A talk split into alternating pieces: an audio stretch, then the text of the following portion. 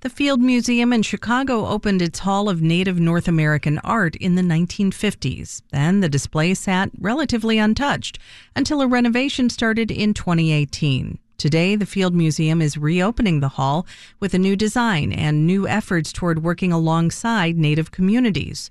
WBEZ's Lauren Frost went to hear about the results.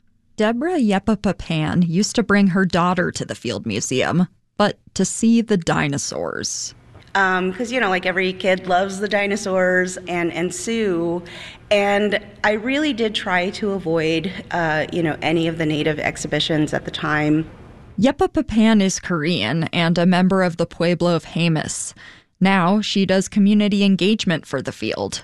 But back then, she was a visitor who found the Native North America Hall embarrassing. She says the way the museum displayed its collection was not humanizing.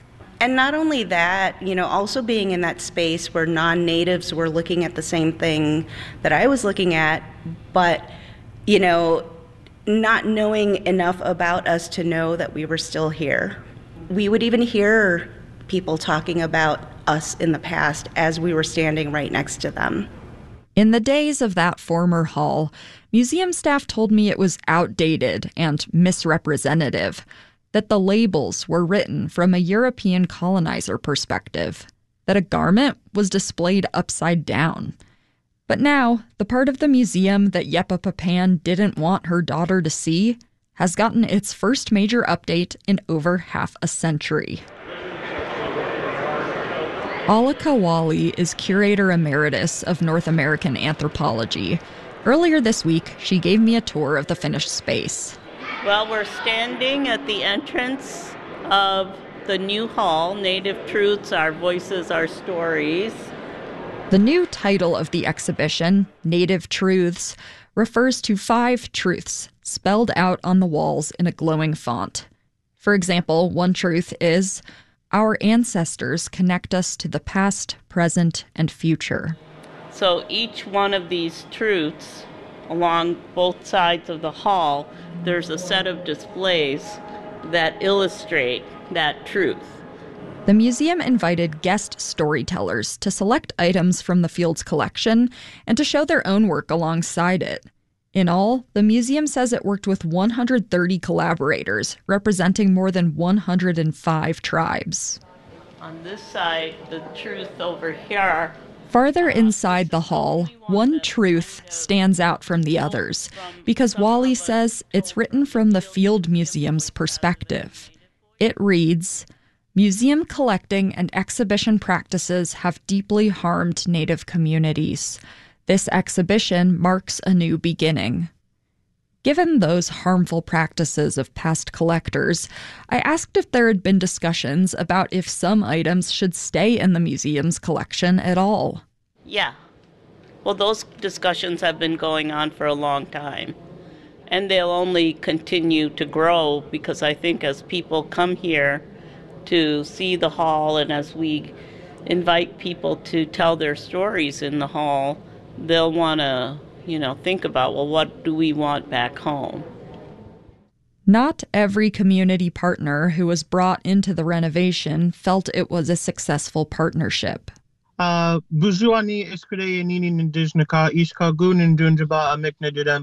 hello, my name is Anthony Tamez-Pochel. I'm First Nations Cree, uh, Sicangu Lakota, and Black. Temez Pochel is a member of the Chi-Nations Youth Council, a group for Native youth in Chicago that does art and activism. Tamez-Pochel says at first they were excited to bring a youth perspective to the renovation process. But things changed when the group found out that Rocky Wirtz is on the Field Museum's board. Wirtz is the owner of the Chicago Blackhawks. The team's logo is a caricature of a Native American. Everyone in the group is strongly uh, against mascots. There's no way um, that they can, you know, positively uh, represent Native people. Tamez-Pochel says his group felt misled. Chi-Nation's Youth Council dropped out of the project. I read that statement from the wall to Tamez-Pochel, the one about how this exhibition marks a new beginning for the museum. How can a new beginning uh, start? Uh, if they're not actively working to repair the harm uh, that they have done or harm that they can fix uh, in the Native community here in Chicago.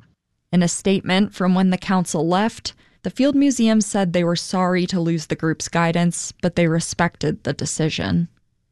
And the work continued on from there. Last weekend, the Field Museum held a preview of the exhibition just for Native community members. At the center of the hall were circular galleries with exhibits about hip hop and basket making. Those exhibits will rotate eventually, a far cry from the old hall sitting stagnant for decades. Deborah Yepa-Pappan, the community engagement coordinator, was at the preview. We were comfortable. You know, if people had to cry because they were so happy for what they were seeing, um, they could do that in a safe space. So really, it was about creating this this place just for us. And she brought her daughter, who's 20 now. She hears my stories of you know all the challenges, um, and I think for her to see that we overcame some of those challenges and and we created something so amazing that you know she is also a part of and can be a part of. Native Truths, Our Voices, Our Stories opens to the public today. Lauren Frost, WBEZ News.